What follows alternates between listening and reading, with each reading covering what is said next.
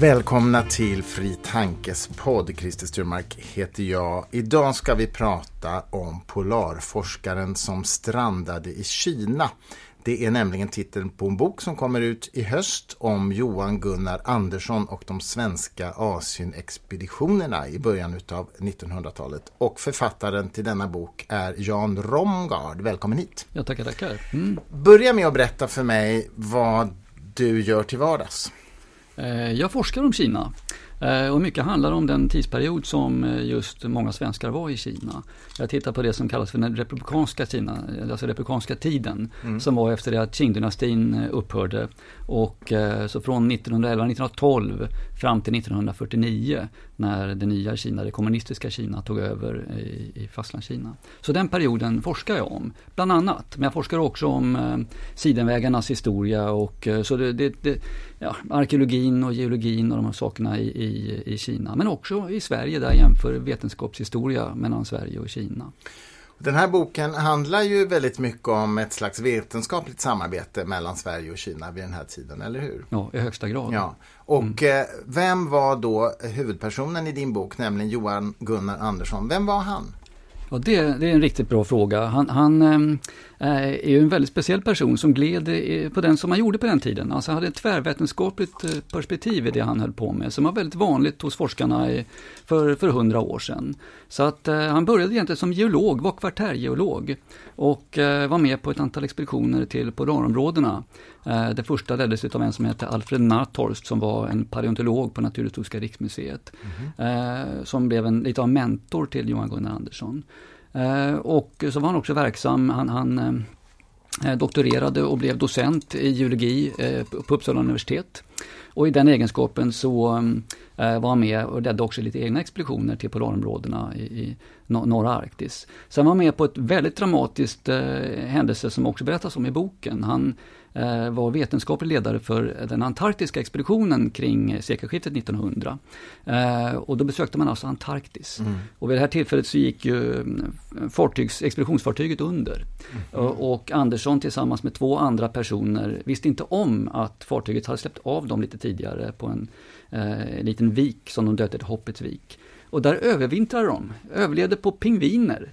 Och den omöjliga Johan Gunnar Andersson som alltid var, ville ha någonting att göra för händerna passade på under den här isoleringen med att eh, samla paleontologiska fossil intill. Så att, och som också visade sig vara väldigt viktiga för vetenskapen. Mm -hmm. hur, hur, vad var så att säga svenskens allmänna bild av Kina vid den här tiden? Som någonting rätt exotiskt antar jag? Absolut. Eh, men jag måste också säga att jag blev väldigt förvånad över hur, alltså det var en period i Sverige fram till eh, ja, kring år 2000, till strax före olympiska spelen i Peking 2008 till och med. Så kring, ja, för ett tiotal år sedan började Kina-bevakningen på allvar i Sverige igen. Men den var rätt stor och ganska omfattande för hundra år sedan. Så det, större än perioden emellan menar du? Ja, det skulle jag säga, absolut. Ja. Det var ett antal riktigt duktiga personer som befann sig i Kina, många svenskar var där. Eh, och de skrev och rapporterade för Dagens Nyheter, Svenska mm. Dagbladet med flera. Vad gjorde de där då, så att säga, i allmänhet? Det verkar som att det var väldigt vanligt att många svenskar eh, reste dit och eh, tog Uh, olika tjänstejobb. Det var en som var en av cheferna för postverket i Kina till exempel. Mm. Uh, och andra som um, jobbade med ingenjörsarbeten som behövdes för att bygga upp det nya Kina. Det fanns väl då, som på sätt och vis vi har sett på senare decennier, en väldigt stor marknad i Kina. Mm. Ett behov utav um, kompetens utifrån. Man ska komma ihåg att när Qing-dynastin faller, då talar vi alltså om ett gammalt kejsardöme som har eh, varit på samma sätt, eller fungerat på många sätt eh, ganska likt genom hundratals och tusentals år. Mm. Och när eh, faller då den? Den faller 1911, 1912 brukar man säga. Det, det är mm. ett skifte som sker vid det, det ja, året. Okay. Uh, och då tar alltså en, en, en, demokrati över under en tid. En väldigt skör demokrati som är beroende av olika krigsherrar och så vidare. Vilket svår, gjorde det väldigt svårt för, för Kina att modernisera sig då. Men det som är spännande, det som jag har tittat på, är hur eh, nära samarbetet det blev mellan nivån under den absoluta ledningen. Eh, där Johan och Gunnar Andersson fick jobbet som rådgivare åt den kinesiska regeringen 1914. Det var så han kom dit. Innan dess har han inte berättat detta, men han var också en, under en tid från 1906 eh, chef för Sveriges geologiska undersökning. Mm. Och då ville man i Kina bygga upp en likadan eh, undersökning. Och det berodde ju på att kol och järn var liksom det man byggde upp hela industrialiseringen med, på den tiden. Järn behövdes för att bygga industrierna, för att få igång järnvägarna och kolet för att dra igång eh, eh, hela industrin så den skulle kunna fungera. Det var ju bränslet för alltihopa. Så, att, eh, så det var viktiga saker. Och eh, då gällde det att gå ut i terrängen och lista ut var finns det mer järn? Var finns det mer kol? Så det var det han hjälpte Kina med från början, Johan Gunnar Andersson. Men han åker alltså 1914 och får det här uppdraget samma år som första världskriget bryter ut. Jajamensan. Påverkar inte det hans planer alls, att världskriget bryter ut? Det, det påverkade i högsta grad hela eh, miljön runt omkring. Och det, det är också fascinerande att se hur man fortsatt åka fram och tillbaka. Det är krig i Europa, det är krig i världen. Eh, och ändå så fortsätter man envitet och eh, åka runt eh, land och rike runt i Kina försöka hitta nya malmer och nya kolfyndigheter. Och så åker man med Transsibiriska järnvägen eller via fartyg hela vägen. Och det skedde ju saker och ting men alla, alla klarade sig som var med i det här mm. samarbetet i alla fall direkt. Och sen bryter ju också revolutionen ut i, i, i Ryssland. Ja, mm. Så att det är ett väldigt dramatiskt skede i det här läget och det dröjer ett bra tag innan Kina eh, drabbas. Men i periferin påverkar det förstås också. Vi har ju ett expansivt Japan vid den här tiden som eh, också spelar en hel del roll, som också var mycket beroende utav, för Japan har inte så mycket naturresurser själva och var därför beroende av att försöka finna det inne i, i Kina. Mm. Och det ledde till en del kontroverser. Jaha, okay. som, som Andersson själv blev inblandad i. Ja, berätta, vad, vad, vad var det då? Eh, ja, Eh, hur mycket ska man berätta innan eh, folk läser boken? Jo, men... Nej, nej, men det, det finns det, det, någonting som jag har hittat och som har varit helt okänt och som är bland det första som vi nu nämner i den här boken. Är att eh, jag har hittat dokument som visar att ehm, eh, Johan Gunnar Andersson var direkt inblandad i periferin kan man säga, i bakgrunden bakom regeringen i Kina när en av de största kontroverserna mellan Japan och Kina, de största under 1900-talet, väldigt välkänt, ökänt i kinesisk okay. historia. Eh, och det handlar om de 21 kraven som Japan riktade mot Kina 1915. Och det, den byggde då på att, att um, kolonialmakterna, de andra kolonialmakterna kan man säga, var liksom mm, upptagna med, med världskriget, så Japan kunde expandera. Eh, och Japan behövde järnresurser, framförallt järnresurser.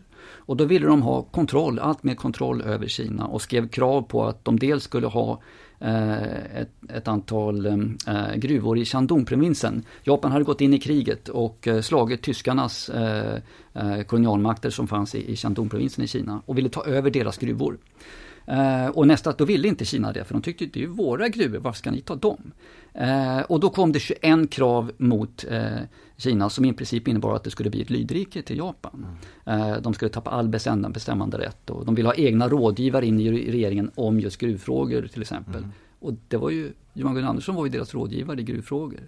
Mm. Eh, och då visade det sig att när jag gick tillbaka i arkiven så hittade jag i Sverige eh, kopior på dokument som skickades till, till Kinas president Yuan Shikai. En utredning gjord av Johan Gunnar Andersson där han eh, föreslår att, eh, detta är 1914, några månader innan det här bryter ut, mm. där han tycker att Kinas gruvor ska nationaliseras. Mm.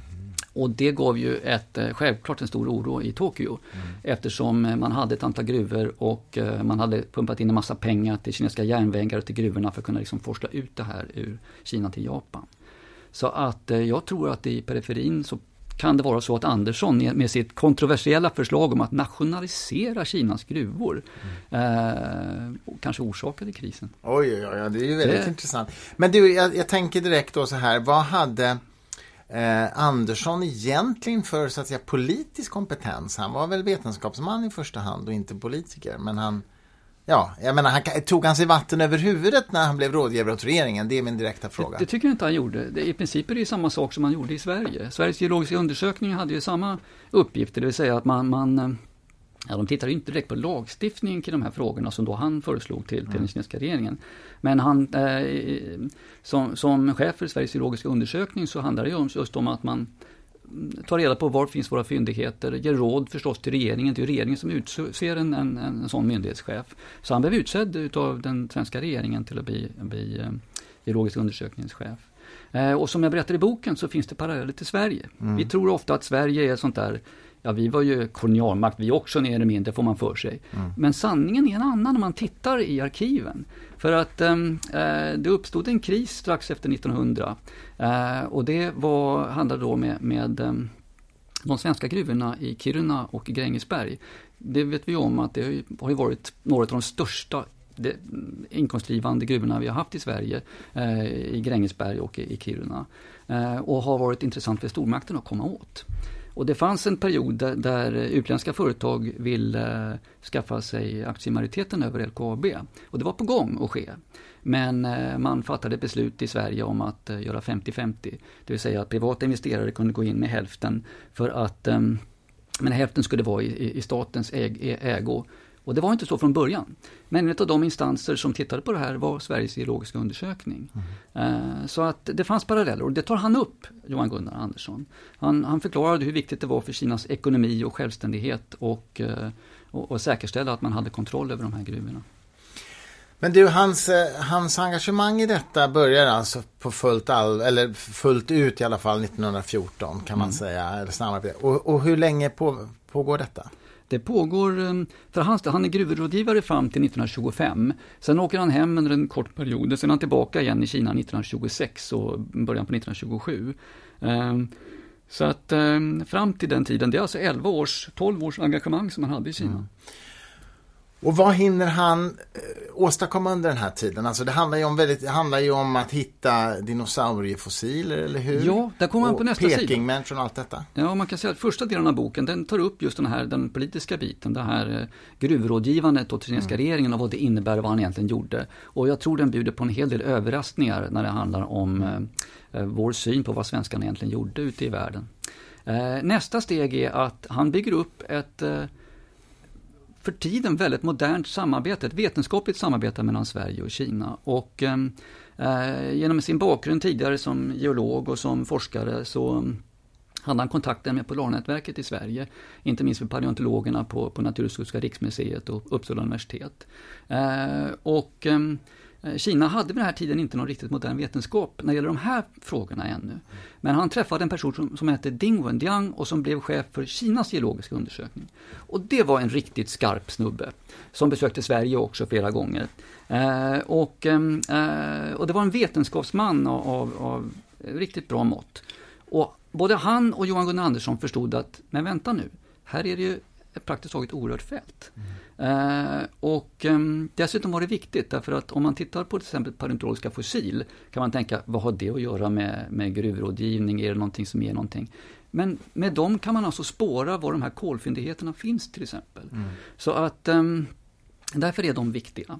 Eh, och sen handlar det också om att bygga upp en, en modern vetenskap i Kina. Att ehm, Eh, Eh, självständigt kunna fortsätta forskningen i Kina. Så man byggde upp ett samarbete där det fanns inga laboratorier i Kina, fanns ingen litteratur, inga böcker när de startade. Eh, de började från noll. Och då gjorde man ett samarbete med Sverige där svenska investerare gick in med pengar. Eh, och det pumpades in till Kina. Ett antal svenska forskare åkte till Kina. De första utbytesstudenterna från Kina åkte till Sverige. Så materialet kartlades i Kina, skickades till Sverige där det undersöktes på Uppsala universitet, Stockholms eh, högskola som det hette då, Naturhistoriska riksmuseet, Lunds universitet. Det var ett jättesamarbete. Flera doktorander som började jobba på det här, det här eh, arbetet. Och eh, ett oväntat modernt samarbete. Eh, och så skickades det här tillbaka till Kina, hälften av det. Men något som ses som omodernt idag är förstås att hälften fick Sverige behålla. Mm. Men hälften skickades tillbaka. Så, och sen publicerades allt det här i Kina i nya tidskrifter som också Sverige, Ivar Kryger bidrog med pengar mm. för att eh, starta vetenskapliga tidskrifter i Kina så man kunde berätta om det där och inte i några främmande tidskrifter långt borta i Sverige. Var Kungliga Vetenskapsakademin inblandad i det här också? Eh, de var inblandade så tillvida att dels i, vissa utredningsverksamhet när det handlar om att ge, ge råd till regeringen om svenska regeringen, om vi skulle, svenska regeringen stöttade också med pengar till det här.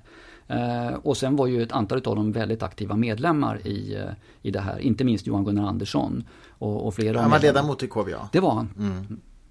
Men det här med dinosauriefossil då?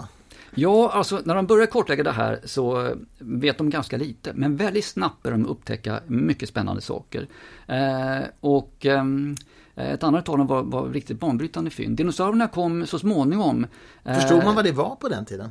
Eh, det gjorde man absolut. Mm. Eh, och eh, man kan säga också, det som är också är spännande med den här tidsperioden som jag tror väldigt få människor vet om, är att det blev ett slags vetenskaplig kapplöpning mellan framförallt tre nationer. Det var USA, där det leddes av Roy Chapman Andrews som är föregångaren till Indiana Jones. Mm. Eh, han jobbade för Naturhistoriska riksmuseet i New York. Eh, det var en huvudfigur och han härmade Andersson. Han kartlade vad Andersson gjorde. Han hade inte börjat med den här Så Andersson var Indiana Jones egentligen? Ja, han är alltså förebilden för, för, för Roy Chapman Andrews. Det var det absolut. Ja, ja, Man har hittat, han tog alltså anteckningar och kollade vad gör den här svensken egentligen ja. i Kina? Och så skrev han till sin chef och berättade och den chefen gav pengar så Roy Chapman Andrews kunde göra samma saker. Eh, och det var det ena.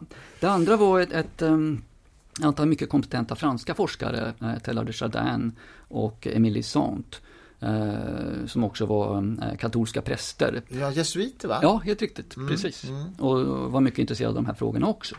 Eh, men den som först hittade lite dinosauriesaker det var Roy Chapman Andrews expedition, vilket grämde Johan Gunnar Andersson. Så när han hörde mm. talas om det här så började han rota i arkiven och på hyllorna inne på Kinas geologiska undersökning. Och då hittade man några gamla ben, några små ryggkotor, eller stora ryggkotor ska jag säga, som någon eh, eh, tysk hade gett som gåva till Kinas geologiska undersökning när det öppnade 1916. De hade stått där då ett antal år och ehm, eh, det här måste ha varit 1923 när han såg det här inne på, och då hade precis Roy Chapman Andrews hittat de här grejerna. Och, eh, och det var precis utanför det egentliga Kina in mot Mongoliet.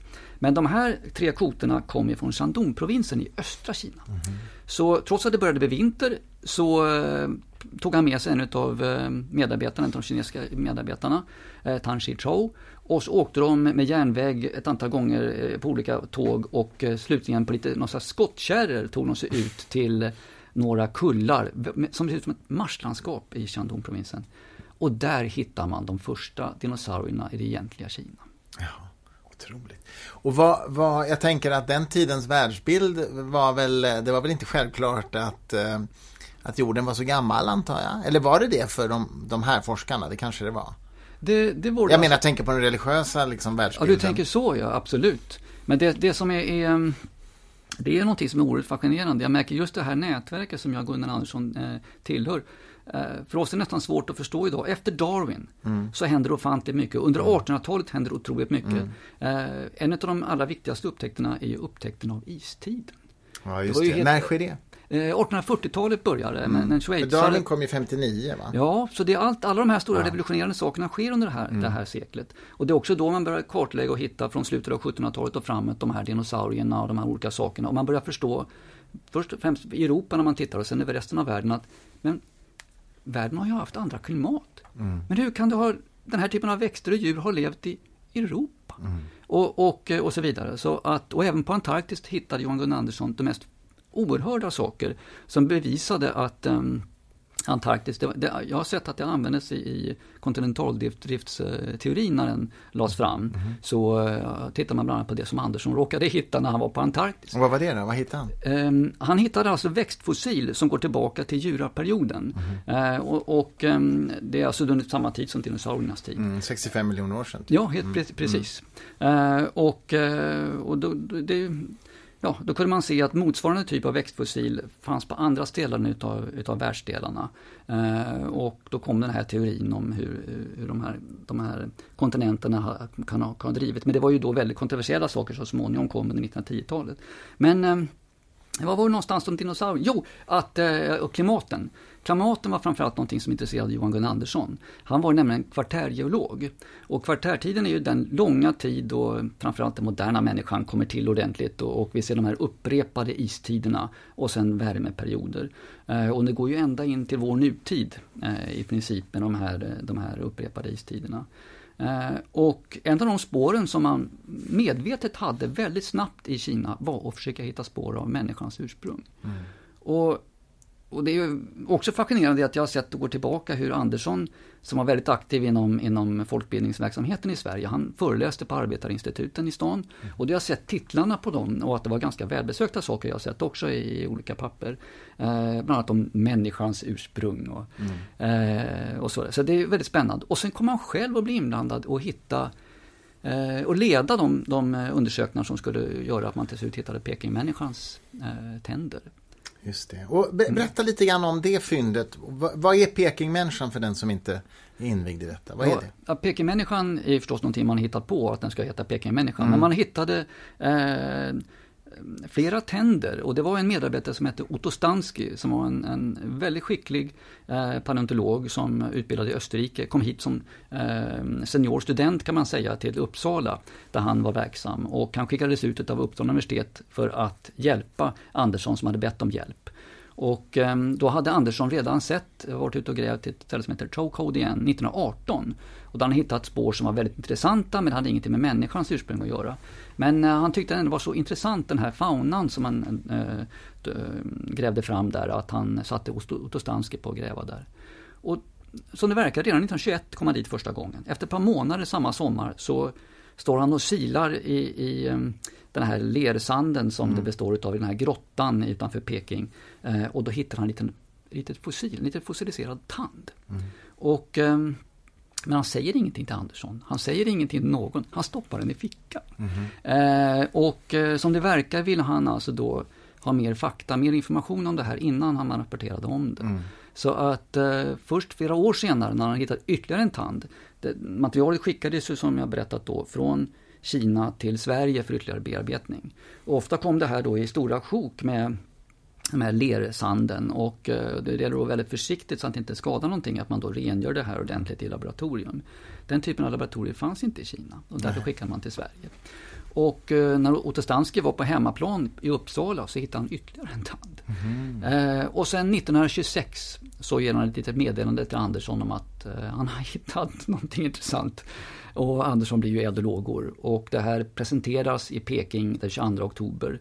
Sveriges kronprins, den blivande, blivande Gustav VI Adolf, är på besök vid just det här tillfället. Och hela den kinesiska eliten eh, är på plats inne i Peking när man tillkännagör det här på en liten konferens. Och eh, då är det en utav eh, forskarna runt omkring som säger vi döper den här till Pekingmänniskan. Mm, ja, ja, okej. Okay. Men, men och vilken roll har då Pekingmänniskan i så att säga, vår syn på människans ursprung? Den, det här är fortfarande löpande, vi vet inte allting än. Nej. Men eh, det, då trodde man lite grann, man visste inte om de här senare revolutionerande fynd som visar att människans ursprung låg i Afrika. Man hade någon teori om att efter ja, de olika istiderna och sådana saker skulle det vara mest gynnsamt för mänskligheten att utvecklas i Centralasien in mot Kina. Eh, så därför hade man en teori om att människans ursprung låg där. Eh, så att man trodde då att det var någon form av förfader till människan. Idag vet vi att den tillhör arten Homo erectus. Mm. Och den har man hittat ännu äldre spår av i Afrika. Så det är ännu en av våra släktingar som har utvandrat från Afrika in i resten av världen, in i Europa, in mot Asien. Och eh, vad vi vet idag så är den ett Ja, nu ska vi säga att det händer saker hela tiden så vi vet inte. Vi kan hända att bara några år vi får ändra det här. Mm. Men eh, som det ser ut nu så har den inte den här arten gett något direkt DNA till oss eh, moderna människor. Eh, men det finns en del paleontologer som tycker att den har vissa likheter. Den är ganska modernt skelett i förhållande till den, den moderna nutida människan. man har inte kunnat kartlägga DNA-spår? Inte än. Men det För händer ju... Svante Pääbo gjorde vet. det med neandertalmänniskan. Precis, och det händer saker hela tiden. Det kan ändras, ja. Så att det kan ändra saker och ting. Mm, och det är också väldigt fascinerande ja, ja, att vi inte riktigt vet var vi står om några år. Men du, eh, Johan Gunnar Andersson, har han, eh, tycker du att han har liksom fått ett erkännande i Sverige för vad han faktiskt gjorde? Nej, inte Nej, alls. Han har inte det, inte alls. För Men den här helt... boken kanske kan bidra till det? Ja, det får vi verkligen hoppas. Jag tycker han är en otroligt spännande person. Eh, Hur gammal blev han? När dog han? Han dog 1960. Och han född, född 1874. Så, han blev ganska gammal alltså? Ja, det blev han. Ehm, eh, han, han alltså det som är spännande med honom också, han spänner ju den här tiden. Han är alltså växer upp när det är liksom nationalromantiken i, i, Sverige och han är ju väldigt mycket nationalist på ett sätt som känns väldigt främmande för oss läsare idag. Eh, och sen deltar han då i de här polarexpeditionerna som också är väldigt eh, eh, nationalistiska hjälteprojekt ja. på något sätt. Och det här hade han ju med sig genom hela livet. Och samtidigt ser jag en helt annan människa. Jag märker att politiskt är han ganska, eh, vad ska vi kalla det för? Han, han är eh, han går på barrikaderna till exempel för den svenska rösträtten, eh, för allas rösträtt. För kvinnors rösträtt? Eh, jajamensan. Mm. 1906 så går han och tågar med, med 700 studenter från Uppsala och förklarar att eh, den moderna bildade människan så, så har alla den rätten att rösta. Så han går och talar inför Karl Staff och skakar hand med honom och ja, vill ju stödja tillsammans med de här studenterna att den allmänna rösträtten ska införas. Var står han ideologiskt i andra världskriget då? Det kommer också upp i boken. Mm. han är ju en, en person som äh, har överraskat mig på det sättet att han Samtidigt som han, han, vi kan få en uppfattning om att de här personerna som kommer på den här tiden är väldigt förlegat synsätt och det har de ju också på många sätt och vis. Men samtidigt kunde han vara före sin tid. Och han, mm. gång på gång ser jag i arkiven hur han, han kritiserar kolonialmakterna den engelska kolonialmakten, han, Japan inte minst. Mm. Tyskarna, han har väldigt svårt att samarbeta med, med, med Tyskland. Han, han eh, arbetar 1927 med eh, Sven Hedin om att eh, genomföra en, en, den svensk-kinesiska expeditionen, ett avtal mellan Sverige och Kina. Eh, och gång på gång så kritiserar han Hedin för hans Tysklandskopplingar. Mm. och under andra världskriget så Eh, han ser ju, på sätt och vis kan man säga att han, han, är med på plats när andra världskriget startar. För han är i eh, Kina 1936-37 när det sino-japanska kriget börjar. Och många forskare menar att det var då andra världskriget började. Mm. Inte i Europa, det började i Asien. Eh, med sino-japanska kriget 1937. och ehm, Sen under andra världskriget så inträffar ett antal saker. Jag tänker, det här tänker jag inte berätta för mycket om. Men, men det, det står i boken? Ja, det förekommer en, en, eh, en liten spionhistoria. Och mm. eh, trots att han, eh, Sverige inte var inblandad i andra världskrigets eh, krigshandlingar så kom man att finna att, att han på ett mycket, för honom själv också väldigt överraskande sätt råkade hamna i centrum för vissa kontroverser mellan Sverige och främmande makter mitt under andra världskriget. Ja, men det är ju en väldigt spännande bok alltså. Det, det, det, det är det ju verkligen. Och det, du har ju skrivit den på ett sånt sätt så det är, det är väldigt roligt. Men får jag fråga, finns det, han dog så sent som 1960, finns det några radiointervjuer och så, ljudinspelningar med honom? Det finns faktiskt eh, en som jag har hittat. Mm. Så att, eh, det är ju spännande också när man, när man möter har, den måste, Kan man publicera den på nätet, tro? För det vore ju roligt att koppla Låt till boken. Låt oss kolla upp det. Men jag tror det möjligtvis finns att man kan gräva lite grann eh, efter den och att det är inte helt omöjligt att det där redan går att hitta på något För sätt. Det vore ju mm. kul att lägga ut så att man faktiskt kan få höra honom. Ja, I samband med att boken kommer, tänker jag. Ja. Eh, men eh, vi ska avrunda, men det här är som sagt en väldigt spännande bok och det är ju en otroligt dramatisk period i, i, i vår världshistoria, både vetenskapligt och politiskt. Så att det är ju, eh, det är ju sprängstoff. Och du har, som, precis som du säger, du avslöjar ju en del saker som, som troligtvis är lite sprängstoff i alla fall i den här boken. Så det ska bli roligt att se hur den tas emot. Eh, Jan Ramgard, tack för att du medverkade. Tack så du Ja, tack själv.